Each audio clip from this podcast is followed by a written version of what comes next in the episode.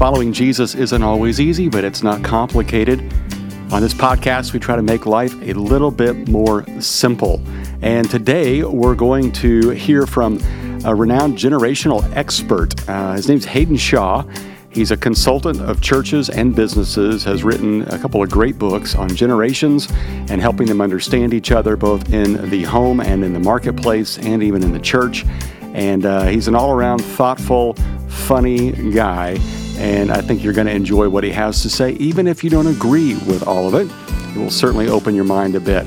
So, if you ever wondered about how do I relate to people that are older than me or younger than me, uh, why are they responding to COVID and uh, racial injustice the way that they are, um, it might have something to do with their life stage or their generational stage. And we're going to get into that today.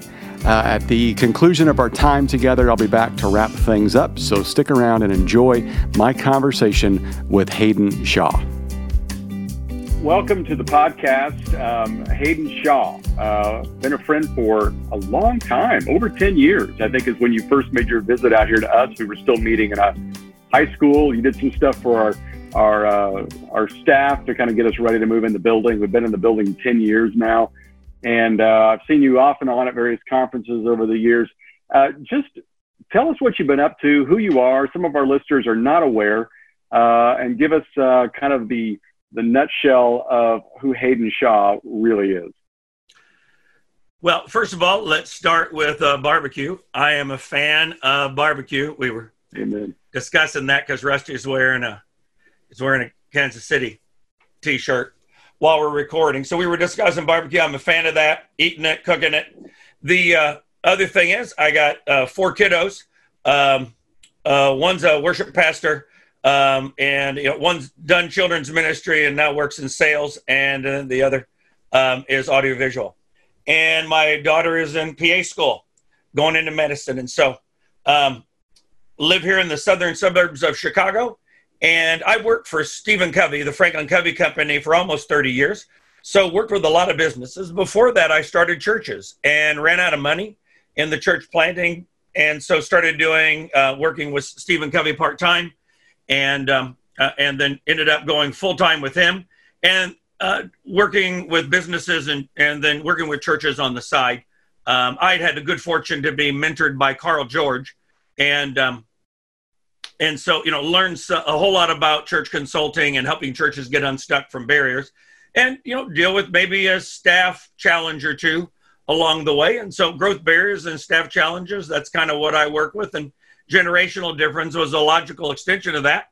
Um, and the other topic i focus a lot on is change management um, because those are the kinds of things that came out of um, starting a church back in the mid 80s when the baby boomers had quit going to church and uh, all, all that kind of um, play of that funky music and have dramas and you know you're not wearing a suit and tie and um, yeah, we weren't wearing jeans with an untucked shirt, so we weren't, you know, we weren't going all the way. But back in the day, we had drums in the house of the Lord, and uh, so you know, back in the day, we were trying to figure out how to get boomers to come back. So generations has always been a topic. And frankly, the research I did from the business space all came out of um, why won't you know why won't the generations come back to their parents' church? Now that's where uh, you've done a lot of work and a lot of writing. Your book Sticking Points has helped a lot of businesses figure out how to navigate different generations in the workplace. And then your book Generation IQ, which was fantastic, uh, dealt with uh, five generations in the workplace, which is the first time in history we've had five generations kind of knocking around the office together. So, um, just wanted to hear your thoughts on that a little bit. Um, you've done so much work on generations. Uh, just give, and I'm sure it's hard to sum it all up, but just for the for the context of our our conversation, because we're going to get into how generations deal with COVID and how they see the problem of racial injustice. Uh, and we've got the election coming up where we're going to have our first round of Gen Zers voting for a president. Can, now we're talking about six generations, I think. Is that right? Can you can you walk us through some of these generations and just kind of how they think? Yeah, real quick. Um, I mean, it's not a real quick. It's uh, you know, the first 110 pages of the of the Sticking Points book. Or in the Generation IQ book, you know, that's more related to church and, and religious families, more faith oriented, the first, you know, 70 pages are about the spiritual strengths and weaknesses of each of the generations. And so, quickest way to summarize it is um, ba- uh, traditionalists um, are people who are in their, you know, mid 70s and above. Baby boomers are now people, you know, who are in their uh, early 60s and above. Um, Gen Xers, you know, Gen Xers are now 45, mid 40s until 60. Uh, uh, and then there's a cusp where you've got millennials now hitting 40. And um, ironically, millennials so hate the name millennial that Pew Research Center discovered that 30% of the older millennials claim to be Gen Z, so they won't have to be labeled with millennial and all the baggage that comes with that in organizations. And so, uh, our, our Gen X, I mean, on the upper end, and now you got people with Gen Z. So a third of the older millennials are like, I'm Gen X, I'm Gen X. And Rusty, my favorite story is I was teaching a class in this business, and the HR director, she said, Last night, my 30 year old husband told me he was Gen X. And I said, That's not possible. He goes, Yeah, it is. I did a Facebook survey, and it says I'm Gen X. And she said, Baby, if you take a Facebook survey to prove you're not a millennial, you are absolutely a millennial. There is no escaping that. And um, and so you've got you know they've got this cusp where you've got you know Gen Xers, um, you know early mid 40s with a cusp down to millennials who'll turn 40 next year, and ironically be protected by age discrimination laws. For all of you who still see millennials as 20 somethings, um, they the first the oldest millennials get protected by age discrimination laws next year. And then we've got Gen Zers. I put Gen Z in 99. I know a lot of other people start them in 95 or 96, but I put Gen Z in 99 for a lot of good reasons. So that kind of gives you a brief rundown of things. Now, what are they like? Well, each generation is a product of their history. And so, you know, you're in uh, California.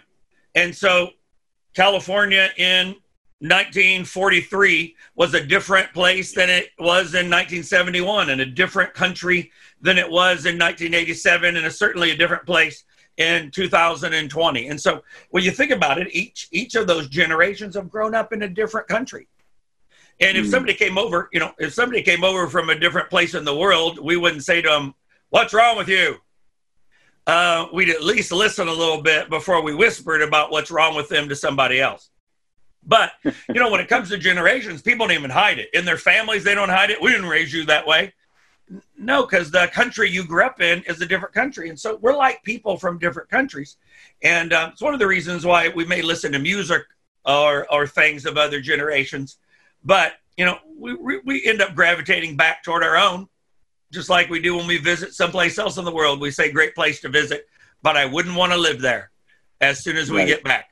Okay, so with that in mind, uh, all the differences and how we view the world differently, how is each generation, and maybe this is a stage of life, but how is each generation viewing the COVID season that we're in right now?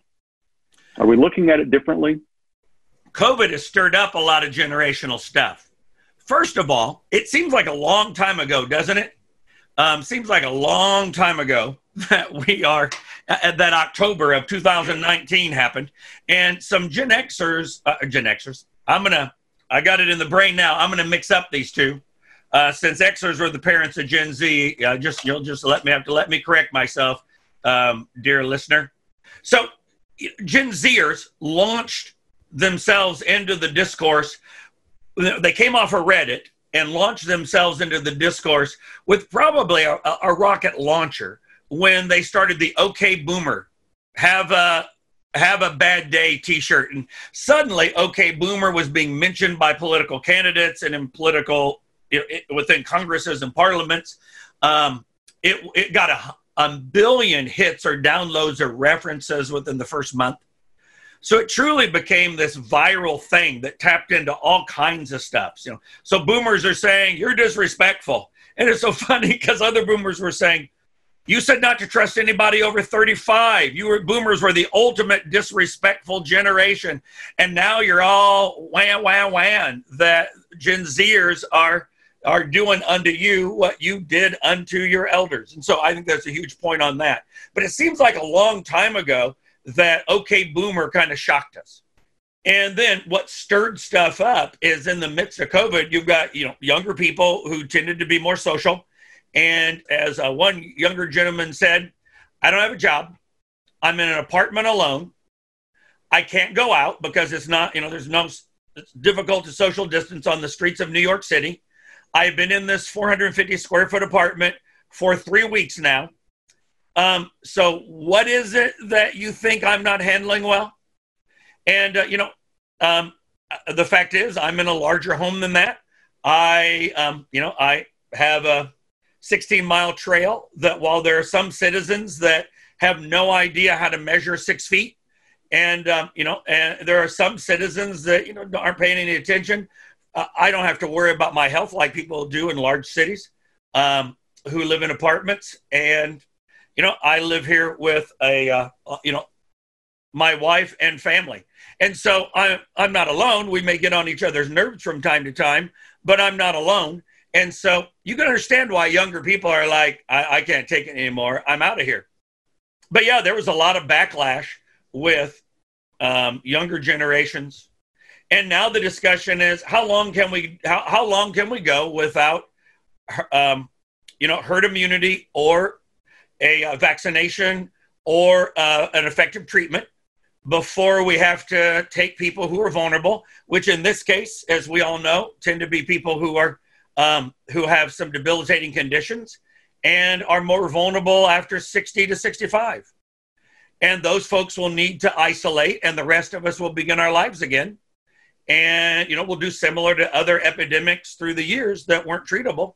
And we'll put the most at risk in isolation, and they'll may stay that way for, for you know, worst case scenario, they'd stay that way for five to seven to 10 years. It's a different world now, but polio wasn't cured for, for 40 years. Wow. And so, so the generational difference is this well, you can't do this. You're going to kill a lot of the vulnerable. And people are saying, well, how long will we do this? Before, you know, The Economist magazine, the British publication, that said governments are doing the right thing now, but eventually we'll have to make some hard trade offs and choices that right now are unthinkable. And now those become the conversations that people have on a daily basis. How much do we open up? How much do we not?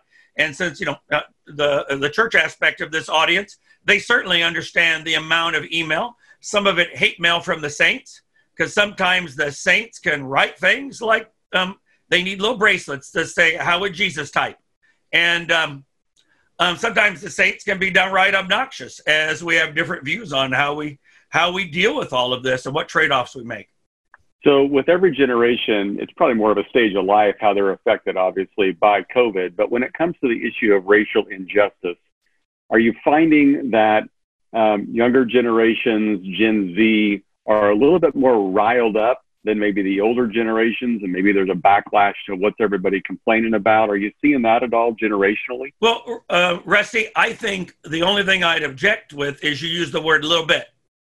I just got to think how I say this succinctly, because if you think when you should open up organizations and especially churches, and if you should be allowed to sing and whether or not you you know go against uh, the governor's orders in whatever state you're in with whatever restrictions there are on religious freedom um, those kind of questions that you know um, good godly people see very differently and frankly see down generational lines pretty consistently that is nothing compared to um, the conversation around uh, race and the murder of george floyd and um, you know, I was just talking with uh, you know with an executive pastor of a mega church who said, you know, they say after September 11th that there you know a third of the pastors left the ministry. I would be surprised if the numbers weren't higher, just because of the backlash that comes as as the saints try to deal with some of these issues. They break very much around generational lines. So I'm going to give an overall principle before I go into that. Here's the overall principle you definitely, and I got this from Ed Stetzer, so this isn't mine. Ed said it for, I'd said it, but Ed said it best. We all have freedom of speech. It's one of the rights that we fought for. It's one of the, it's one of the reasons why we support uh, police officers. It's one of the reasons why, you know, um, vast majority of people in churches don't support defunding the police completely because law enforcement's right there in the Bible. Hold that thought because, to quote my man Dallas Willard, I haven't had time to explain all the things I don't mean by that statement. So hold that thought until I can explain all the things I didn't mean by that statement. Okay. However, every time there's a presidential election, more and more people under 50 dislike evangelicals. So ever since um, Kinnaman um, and the Barna Group published on Christian, every presidential cycle, evangelicals drop and beca- begin to be seen as less and less Christian and more and more judgmental, more and more difficult. Other things I talk about the generational IQ book on the, you know, kind of on the chapter of what we do with younger generations. And so here's what I'm suggesting I'm suggesting that social media and political conversations have to be taken, freedom of speech has to be balanced with how many people are going to go to hell because of the way Christians discuss politics. And first, they're not, they don't discuss them in a Christ like manner. They're angry and mean about it. And then, secondly, they, they espouse positions that the larger society doesn't understand. And they espouse them in ways that basically say it ought to go back to the way it was when white evangelical Protestants kind of determined the basic conversation in the United States. And that if we were going to, and so if we were going to restore values, we would restore the values when white Protestants um, had most of the set the agenda of the conversation. And um, and many, many, many people are literally aching that it's not like that. It breaks their heart. The fact is, one of the things I say a lot in the book is that is the world we're in. That's the world your kids are in.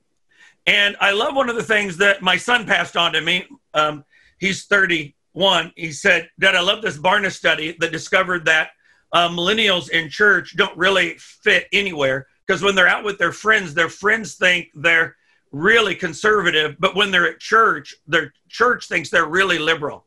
So they are they are truly homeless if they're dedicated Christians in the midst of all of this. And so the fact is that generations are going to have to talk about politics in a way that Jesus would or when we get to when we get up to the judgment I think Jesus is going to line us up like Larry, Moe, and Curly and do some Three Stooges poking in the eyes because he's going to go polit- freedom of speech is important. Politics is important. Justice is important. Moral issues are important. And um, not turning people off before they've had a chance to hear the gospel is also important. You um, you do not you measure out all your dill and your cumin but you won't lift a finger to help somebody. And the, getting people into the kingdom of god matters more than winning political battles and um, now you may not agree with my priorities, but um, I, I, we all need bracelets to say, "How would Jesus type?" And so the greater principle is it's no longer a it's no longer a moral majority majority. We no longer have home field advantage. It's no longer a, it's no longer a Christian nation in the same way. There's a lot of different worldviews and possibilities. And so the faster we say, what do we do with a world that exists rather than pine for a world that hasn't existed for 15 years? In, uh, in your world in California, it hasn't existed for 20, 25, but it, you know, my place in Chicago, it hasn't existed for 15. Other parts of the country, it's just now, you know, it's just now being fought for in terms of more conservative places. That world has changed. So the church is always 25 years late responding to the questions people are asking now. Okay, so for our church leaders listening, what are the questions people are asking right now? Uh, well, let's go back to the one you asked because that's the that's a predominant one that ties into a, kind of a cluster of thinking or questions. So let's start with um, the question about race and justice. Evangelical churches were very comfortable with the with, with the race conversation in the 80s and 90s, which was a colorblind conversation. That the world has become colorblind. The fussing was about things like um, affirmative action how far it goes, how fair it should go. And, you know, there weren't a lot of, com- and the conversations were about, you know, making sure to treat all people, give people fair opportunities, fair starting point. And the conversation was largely in um, Caucasian communities about people of color, especially blacks and especially black males, um, not making choices based on character and getting involved in things and um, creating a lot of problems because of the lack of character, because of moral decisions. And that, it, you know, everybody who wanted to could have a great opportunity in the country and the world was colorblind. For the last 10 to 15 years, there have been a lot of people in the justice circles who, who we considered liberal by a lot of, by a lot of um, evangelical church people. So let me, you know, let me be fair with both sides, and who have been saying mass incarceration, what's called the uh, school to prison pipeline, the fact that a quarter to a third of all black males end up incarcerated, um, that something has to be going on systematically um, and not just there's equal opportunity. Um, you know, I, I would say the vast majority until until Bob the Tomato published a video that showed why jobs moved from the uh, cities to the suburbs, but why the vast majority of suburbs, even in Chicago, had major redlining going on that you know that that prevented black males from being able to get jobs that were in manufacturing, where they had um, um, where where where um, two parent families had largely found employment in previous eras. When that shifted, I think the conversation around being colorblind didn't recognize that. I think Bob the Tomato and all those views, while they got some heat, at the same time, I, a lot of people said, I guess I didn't understand that. So, younger generations were hearing those kinds of things about structural imbalances in, in, in um, education in a different conversation than those of us who went to school in the 70s and 80s were having. And therefore, um, there's a big generational difference in the kind of conversation that families are experiencing when they're having the it's not just elderly it's not just older generations traditionalists and older boomers who may be what is classically called racist. I wouldn't want my you know i wouldn't want my grandchild marrying someone of a different you know of a different um, ethnicity. Um, and that was kind of the great definition of colorblind is would you allow your child to marry someone from a different ethnicity? And then the but uh, the younger generations are very much saying we need to have a conversation around what kind of policies have led to situations like George Floyd. And there are a lot of good police officers caught up in a system that changed dramatically between the 60s and now. And we have to look at that as the right system for policing. And um, and it's not a criticism of police officers as much as it is the system they all work in. And now, I know right now there are probably some listeners going, oh, good night. That man is just reciting CNN or liberal channels. And I'm, what I'm doing is I'm quoting what the vast majority of Gen Z and younger millennials, uh, like two thirds um, to three quarters of them, depending on what surveys you read, would say um, if you were to have a discussion and you um, hushed up and listened whether you agree with it or not, I'm simply articulating the questions they're asking about uh, about um, race and about political structures and what they would call uh, the word they use is justice. Okay, so you you raised some great great comments here, and I was just meeting with some people the other night, and we were talking about some of these, and I think the the trouble that a lot of church leaders find is, all right, where have I stepped out of my boundaries and then gotten into politics or into the justice system when really I need to be focused on the Great Commission and being the church. Because obviously we're supposed to be people that act justly and love mercy and walk humbly. Um, but where do you think our boundaries are on that? What should the church be doing that we're not currently doing because we fear that maybe we're fearful of ramifications, but we're also thinking, well, that's not necessarily my job. Um, Rusty, I'd like to stop this and, re- and record an easier um, podcast. You uh, need to ask me easier questions, my friend. Um, these are some of the toughest ones churches are facing, church leaders are facing, aren't they? Um, I want to say there is nothing you can do that will avoid having people who will quit your church. So I'm I'm leading a call for some Methodist church planters, wonderful people of all generations and you know and ethnicities. And you know I mentioned Tim Keller's approach, which was he doesn't talk politics at all uh, in you know there in Manhattan. He only talks um, theology, doesn't talk politics, and people may discuss politics in small groups in other places, but he doesn't discuss it from the pulpit. And it was interesting because a couple of people said that silence is complicity, and um, someone else said no, silence is evangelism. And so that earlier, you know, that earlier point I made, I think that that principle kind of gives away how I see the world, Rusty. Which is, if I were going to err, I would err on the side of not putting political barriers in the way of people hearing Jesus. Now, the challenge is Jesus said some things that in his day and time were taken as very political.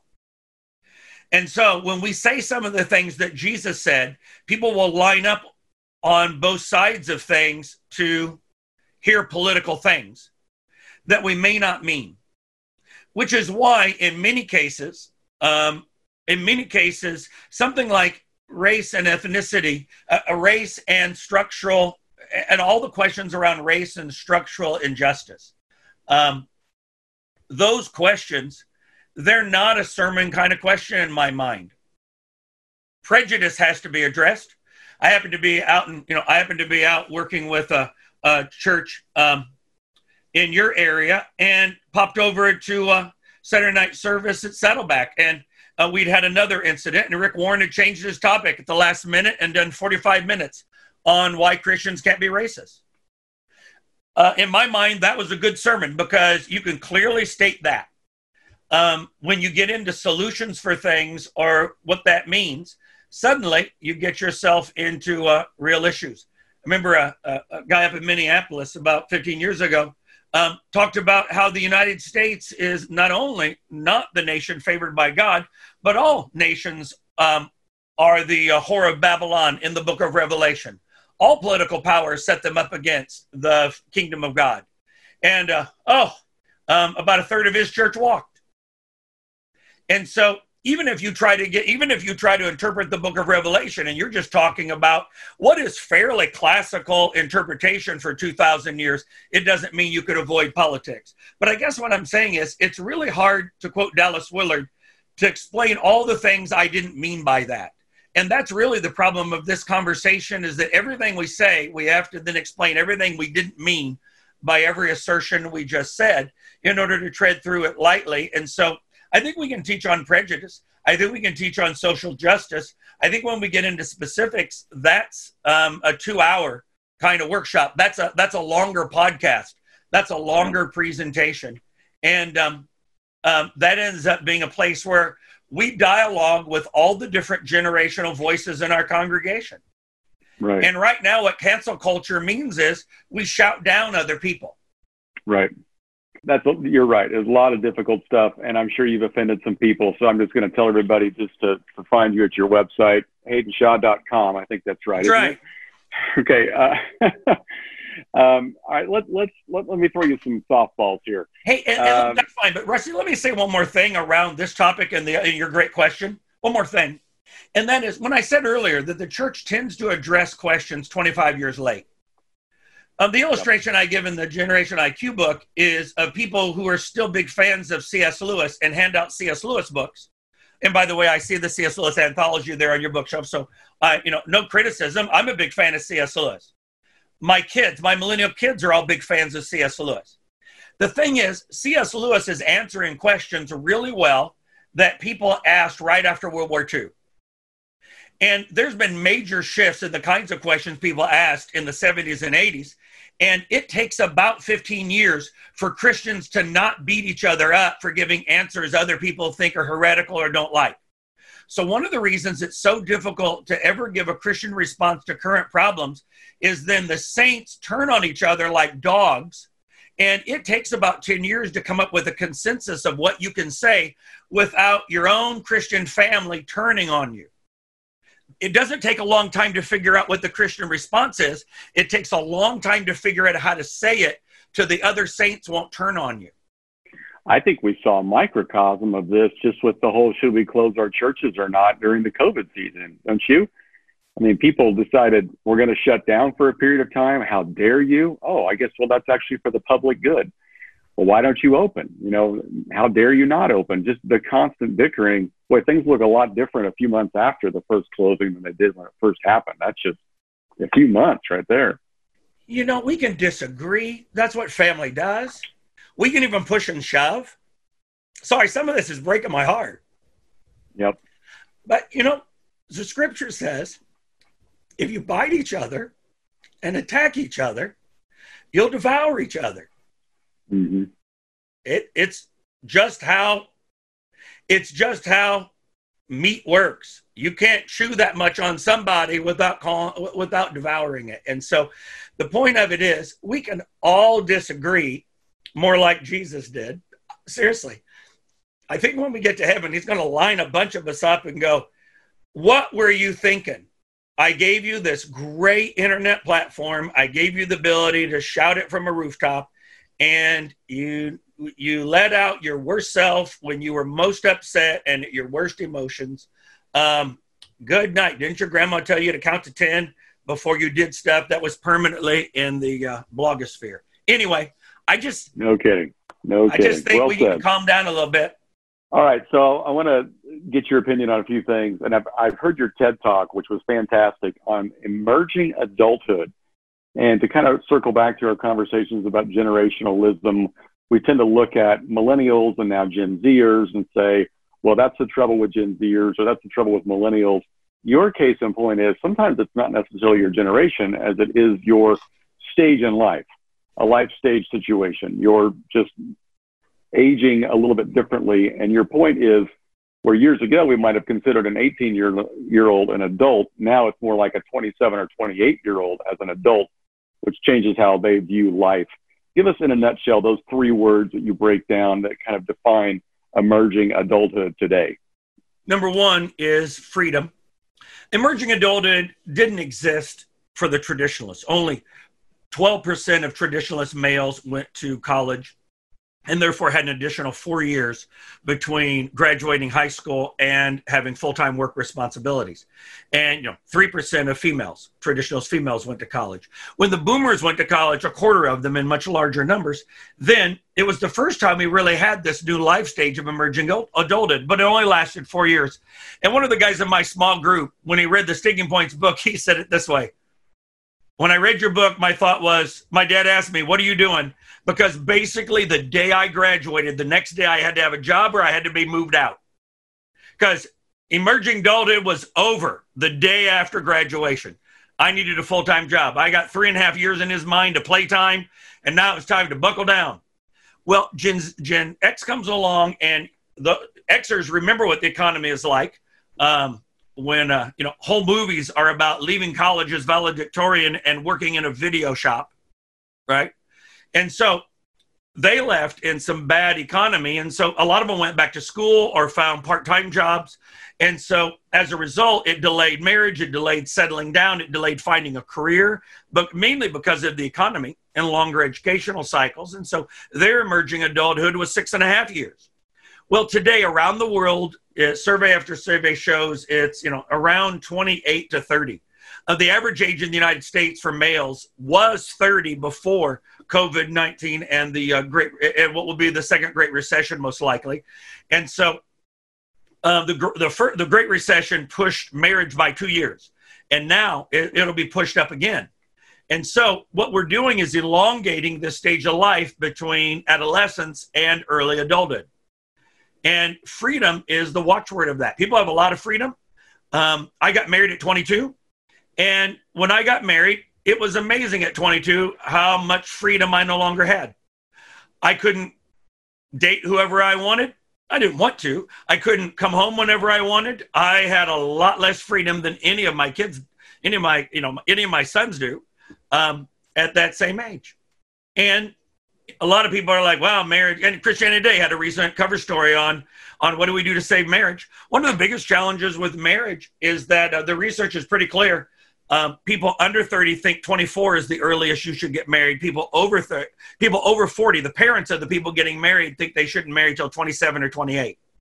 So when we talk about why are people postponing marriage, because their parents say you're not ready for this what that shows is that there's a new life stage where people are kind of in a holding pattern. They have a huge amount of freedom and a huge amount of choices, and therefore make a great number of changes. And so when it comes to the topic, the sticking point of loyalty, why aren't younger generations loyal?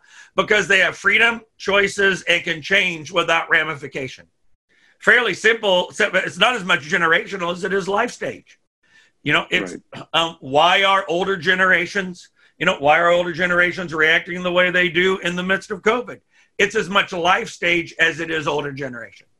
For um, for all of our church leaders listening, um, they, they've got to be thinking, okay, so this isn't so much about I got to change everything because the new generation is different. A lot of it is I'm waiting on people to get married and have a kid, and then suddenly it looks a lot more like everything else.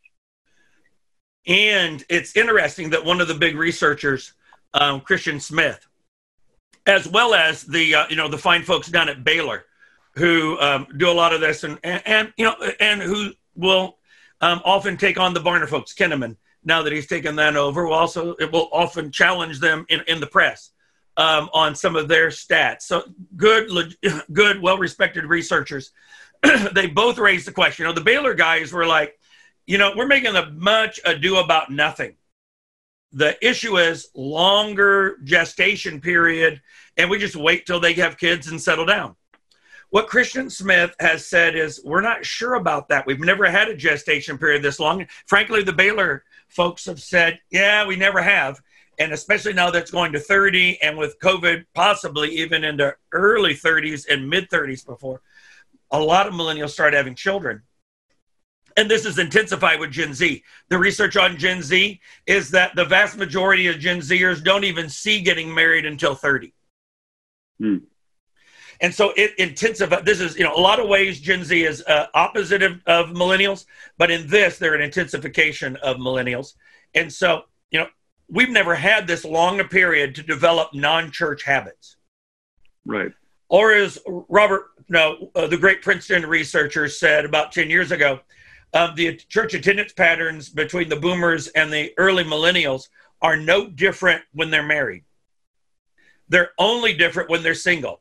You can you can account for the vast the most of the drop in church attendance between single and married Xers and millennials rather than um, um, anything else. It's not that the millennials didn't go to church, it's that single millennials didn't go to church.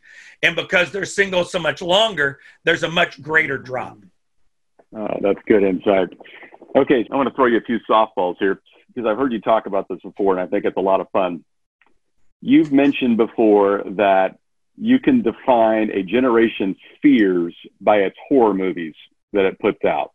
So, you walk bet. us through uh, just the, the different generations, what kind of horror movies they had, and thus what kind of fears they were facing. Well, the traditionalists were scared of the atomic bomb, and so they had Godzilla.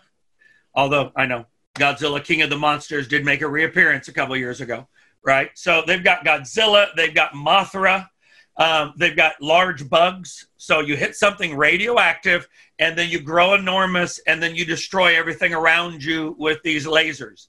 So basically, all their monsters were mushroom clouds. And think about where they happen. And then they all attack Japan, and Japanese people are running everywhere. So it is, you know, it, it, it's what they, we were scared of. We were scared of the and I'm still old enough to remember drills in school in my early elementary school years where we'd go out in the hallway and we would do um, atomic bomb attack drills. Mainly we did fire drills, but we did a couple of atomic bomb drop uh, attack drills. The second is, um, you know, when the boomers came along, we were scared of uh, we were scared of overpopulation. Um, it's a little less obvious with boomers, but one of the big movies was Soylent Green about a world with so much overpopulation that you went to a chamber and went to sleep, and then they turned you into food because people were starving. And uh, you know, the investigator finally finds at the end of the film that Soylent Green was made of human beings that had been. And so we had a lot of ecological fears. And of course, you know, we were afraid of the great red threat. So the villains were always the Soviet Union and Russia. And uh, one of the reasons Whitney Houston's Bodyguard movie, um, a lot of people thought was stupid, is it, it it rolled around for 15 years in Hollywood, and it was originally supposed to be um, sniper shots, and then when it ended up being, you know, something completely different because the Cold War was over, and it just didn't have the didn't have the same effect without Kevin Costner. Who knows if anybody would have gone anybody would have gone to see it.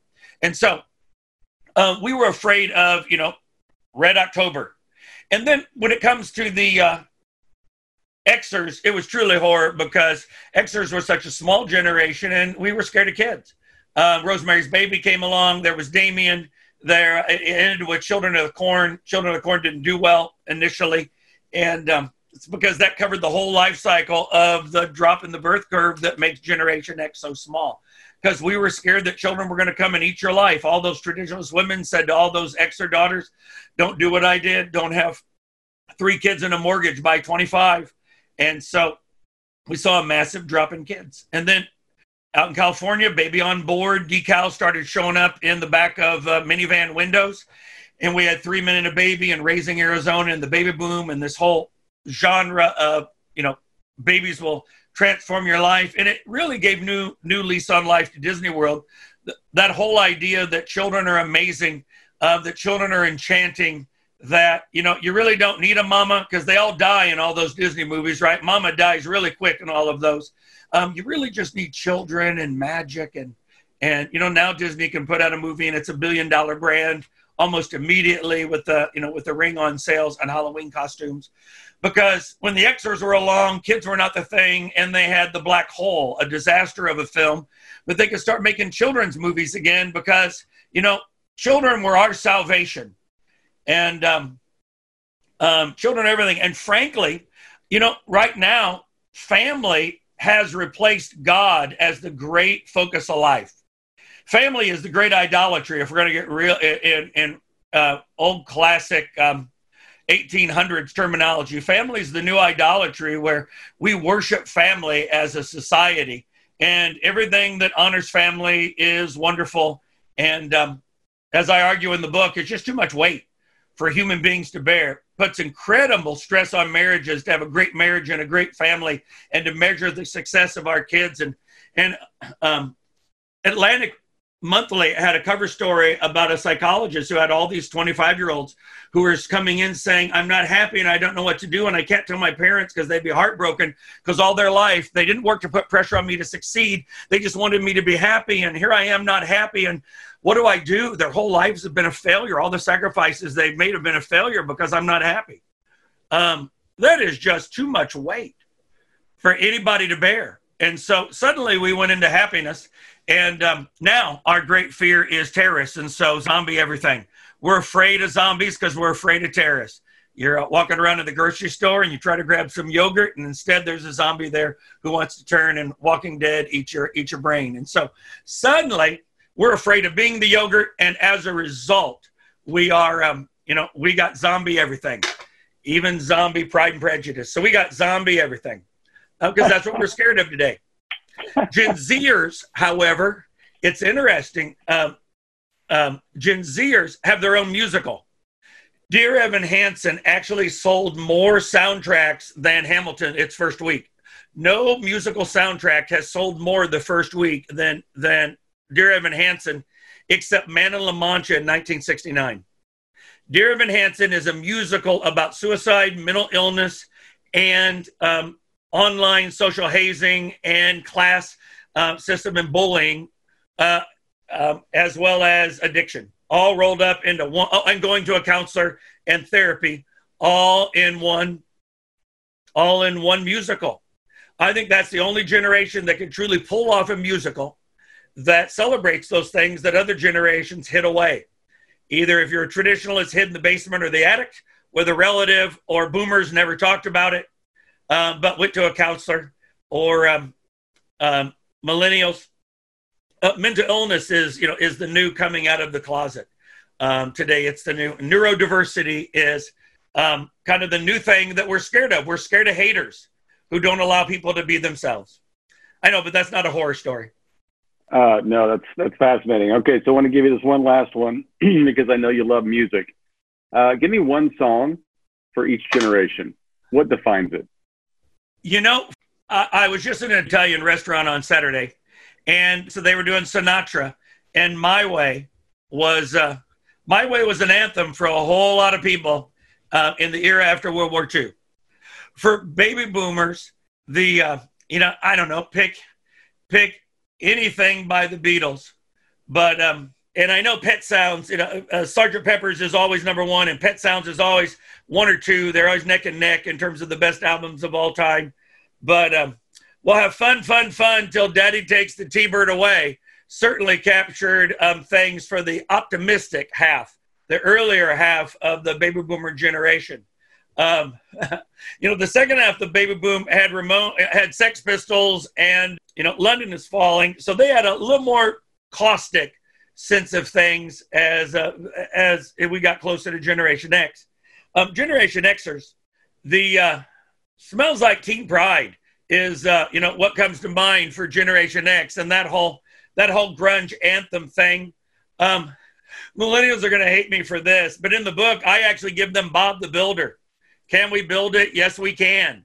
And um, so I know it's not fair, but I give them Bob the Builder because they were raised with such optimism. Their parents really did tell them that you can be anything you want to be, and we'll support you going to college with a number of majors that have no hope of ever paying off. One of the big differences with Gen Z is Gen X parents are like, yeah, we're.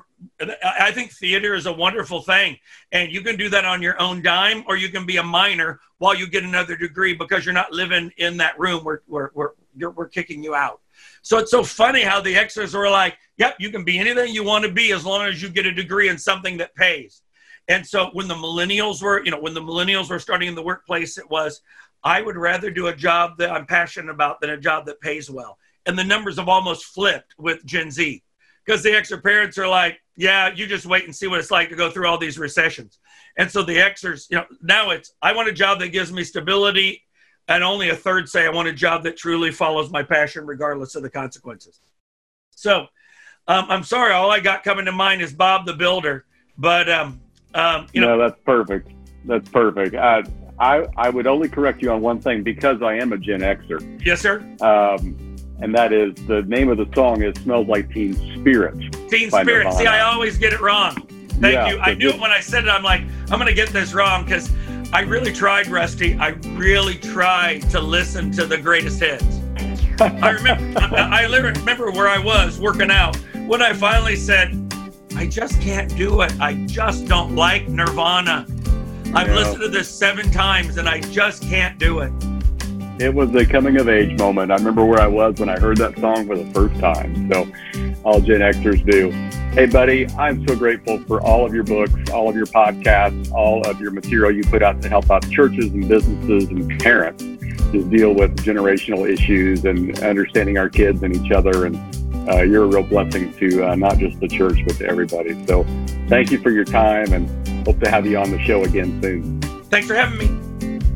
Well, I don't know about you, but my head is still spinning with some of those concepts, and uh, he's, he's just great. His book, again, is Generation IQ. That's the one I highly recommend. Sticking Points is a little bit more focused on uh, businesses, and there's out by this point a new book called Sticking Points 2 or 2.0, which kind of gives some more insights, especially into Generation Z. So check it out, and I'll be back next week with brand new content as we continue to make life a bit more simple.